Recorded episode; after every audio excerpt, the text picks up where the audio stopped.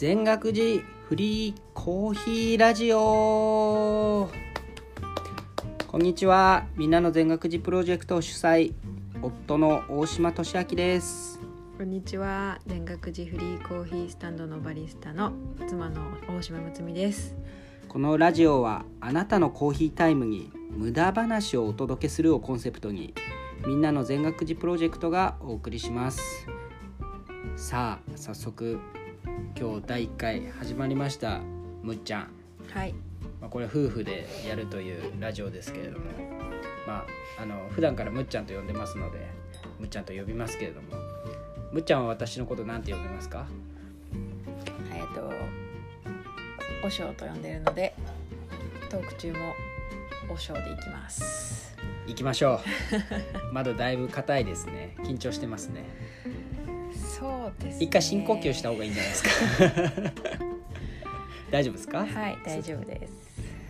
なんかだいぶ硬いですけどまあ第1回目のテーマはやはり私たち全学寺フリーコーヒースタンドというのをずっと2年間続けてきまして今新型コロナウイルスの影響でちょっと、えっと、休止している状況ですけれどもその休止がきっかけになきっかけとなってこの、えーラジオが始まったということでまず一発目のテーマはですねあなたにコーヒーという無駄話をお届けしようと思います。むっちゃんコーヒーは好きですか？毎日飲んでます。最近はどうどういうコーヒーを飲んでるんですか？最近はえっ、とちょっと悲しいけど3月いっぱいウスの影響でコーヒースタンドがオープンできなかったのであの使うはずだったコーヒー豆たっぷり残っててそれをちょっと消費してるんですがえっ、と見てきていいお豆。いや見なくていいです。確かね。席を外さないでください。確かねペルーのお豆を今あの使ってます。どどういった特徴があるお豆ですか？ペルーもえっとすごい私たちが使ってるのはシングルオリジンという単一種のお豆だけのスペシャリティコーヒーというあのコーヒーを入れてるんですけどえっとあのペルーのお豆すごくフルーティーであの軽いというかすごく飲みやすいです。なるほどあのせっかくなんであのどどういった入れ方をしているのかもちょっとご紹介というか教えてもらえますかね。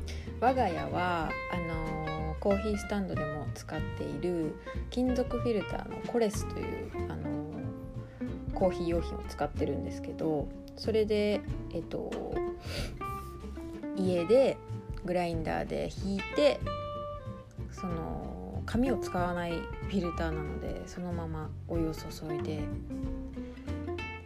えっと計量してタイムを測ってっていう感じですね。ど どどういったあれですかねなんかよく聞くのは一般的にはこう紙のペーパードリップみたいなのよく聞きますけどなんか味の違いとかってあるのかな？えっとペーパーはえーっとね油分とかコーヒーの良さも結構カットされちゃうので、うんまあ、あのどういうコーヒーが好きかによるけどかなりあのさっぱりとしたコーヒーというかあの飲み口がすごくさらっとしたコーヒーが抽出できるのがペーパーで。なるほどそう金属フィルターはあのー紙を使わないのでそのままコーヒーの油分も抽出されますなので口当たりがすごく滑らかで見た目はちょっとこう濁っているというかあのペーパーで入れたコーヒーみたいに透明感はないんですけどでもすごくあのコーヒーの美味しい部分が全部抽出されるのでおすすめです。あれですよね。なんかよく言うのはえっ、とまあペーパーはこう弱点をこう欠点を隠しやすいというか。で品質のいいお豆だと金属フィルターで入れるとその良さがたくさん出ると。はい。そんな感じですかね。そうですね。敬語でいいんですか？何タメ口がいいの？まあ夫婦の無駄話なんで。そうなんだ。タメ口でいいんじゃないかな。でむっちゃんコーヒー好きだよね。大好きですね。そうなんだ。なんかコンビニとかでもうん。なんかラテとかコーヒーとかなんかいろいろ買ってるイメージがあるけど。うん。もう一日一杯は飲まないとなんかどっかで思い思い出すんだよね。あ今日コーヒー飲んでないみたいな。何を思い出すの？コーヒーを飲んでないことを思い出すねそうそうそう。うんなんか朝だいたい朝食と一緒に、うん。まあ、食べ終わった後とかが多いけどゆっくり、うん。うんあのコーヒー入れる時間を今は結構時間もたっぷりあるのでうん。入れる時間も楽しんでるんだけどうん。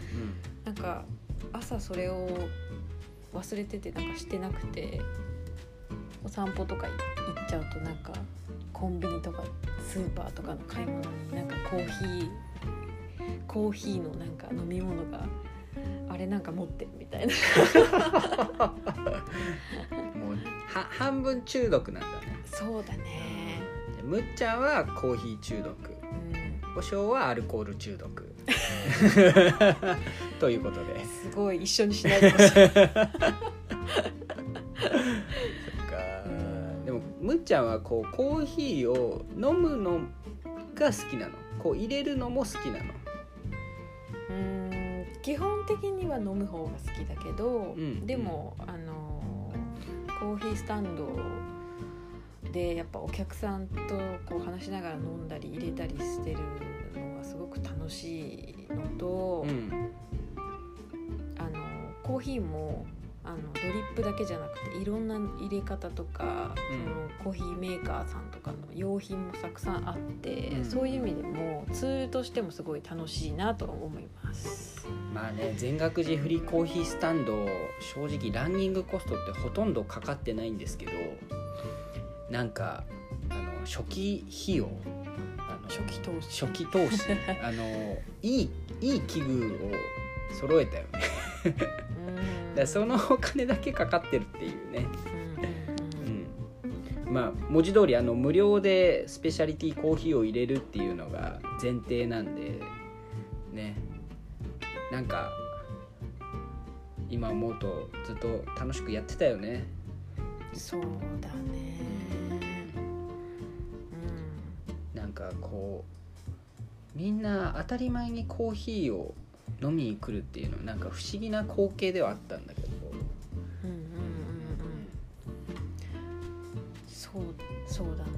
でも最初の頃は本当になんかこう知ってもらうまでに結構時間がかかったからお客さんいないの当たり前だったけどそうだね。それでも開けてたけどまあね。でもね今はお客さんが来ることを前提にやっぱりちょっとねこの影響で何かあってはと思って閉めているからなんかそういう意味ではありがたいけどねお客さんが来てくれるようになったんだなと思います。まあねしこう全体を統括して見てる立場からするとまあお客さん来なくてもまあなんか別にお金が減ってくわけでもないしとは思ってたけどまあなんかうん早い段階でこうやっぱむっちゃんの人柄っていうか、まあ、そもそもコーヒーがうまいっていうのもあるんだろうけど人がたくさんね、まあ、たくさんっていうかあのたくさんっていうとこうにぎわってるって感じになっちゃうけど。あの椅子限られてるんでね。来てくれたからなでもそのコーヒースタンドをやってる時あのお豆を発注するわけじゃないですか。うんうんそのなんか発注に対するこだわりとかあるんですか、発注に対するこだわり？うん。まあ、むっちゃんがあのお豆の発注をしてるんだけどね、うん。うん。あのこだわりとまではそんなにこだわりはないけどけどあの一応プロフィールを見てあの卸プロフィールって何？ごめんなさい。卸先のあのネットのページがあるんですけどそれに一応こうこういうお豆でどこのお豆でえっ、となんていうのかな。えっ、とこう飲むとこういう味わいがありますとかうん。えっ、とアフターテイストっていうんですかね。飲ん飲んでみるとなんかこう華やかなのかうん。こう香ばしいのかとかうん。なんかいろいろそういうことまで書いてくれてあるので、うん。そういうのでなんか面白そうだなとかなんかこんなのお客さんに飲んでもらったらなんか新しい発見があるのじゃないかとかいろいろ試して注文してます。うんうん。なんか印象に残ってるコーヒーとかある？印象に残ってるコーヒーか、なんかまあ基本的にはちょっと卸先後でちゃんとご紹介しますけどそこのコーヒーはまあめちゃくちゃうまいんですよね。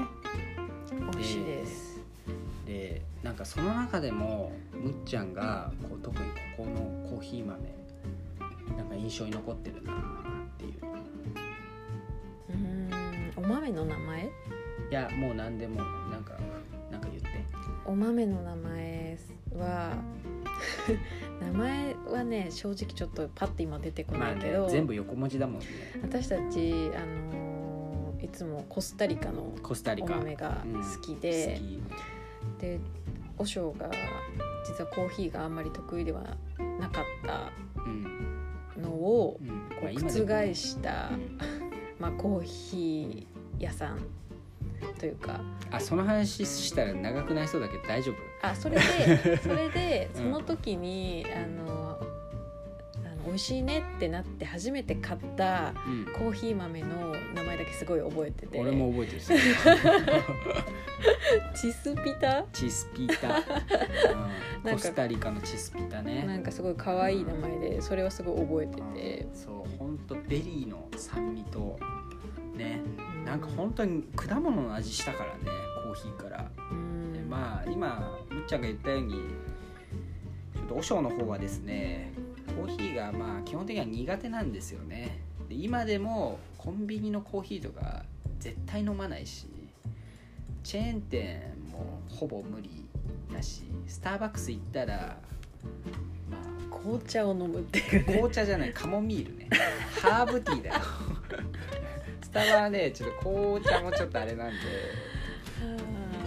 でね結局ねやっぱねむっちゃんの入れたコーヒーしか飲まないっていう生活を。そうそう